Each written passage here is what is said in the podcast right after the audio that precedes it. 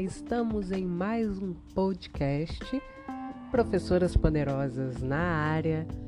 E você pode nos seguir no Instagram, arroba Professoras Poderosas. Tem muita coisa bacana lá, gente, vocês não podem perder as dicas maravilhosas, as atividades, as datas comemorativas, enfim, a interação que acontece com outros IGs também que é interessante que você saiba, é, é interessante que você conheça, e isso dá educação, né, esse feedback maravilhoso. Nosso tema hoje é plano de estudos. Como organizar o tempo? Se liga! Um plano de estudo é uma forma de organização na qual você define o tempo que será dedicado à aprendizagem, seja de um conceito, de um tema, enfim. Para quem estuda sozinho, né, ou acompanhando, né, hoje em dia as aulas são virtuais, cria um plano de estudos. Nossa, vai ser o um maior sucesso. Você pode fazer um quadro semanal, segunda, terça, quarta, quinta e sexta, e ali você vai descrevendo a qual disciplina você vai querer se dedicar, né?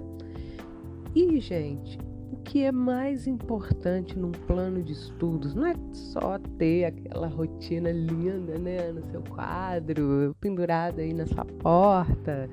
Enfim, o mais importante de tudo é manter a rotina.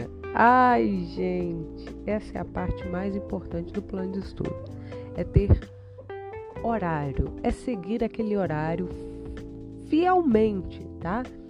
E o plano de estudos ele funciona a partir desses horários previstos seguidos. E muita gente pensa: ah, mas esse, essa questão de plano de estudo é mais para ensino fundamental, né? para os pequenininhos lá que precisam de horário para tudo. Não, mas não é mesmo. Todas as idades devem fazer um plano de estudo seja na educação infantil, seja no ensino fundamental, seja no ensino médio, para concurso.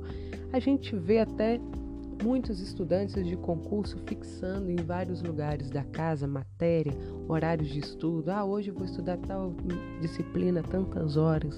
Gente, é fundamental manter essa rotina, manter esse estudo. Todo plano de estudo, ele acaba gerando muitos benefícios né? E segue algumas dicas para elaborar um bom plano de estudos. Avalie o seu dia a dia, estabeleça um local para estudar, um local tranquilo, né?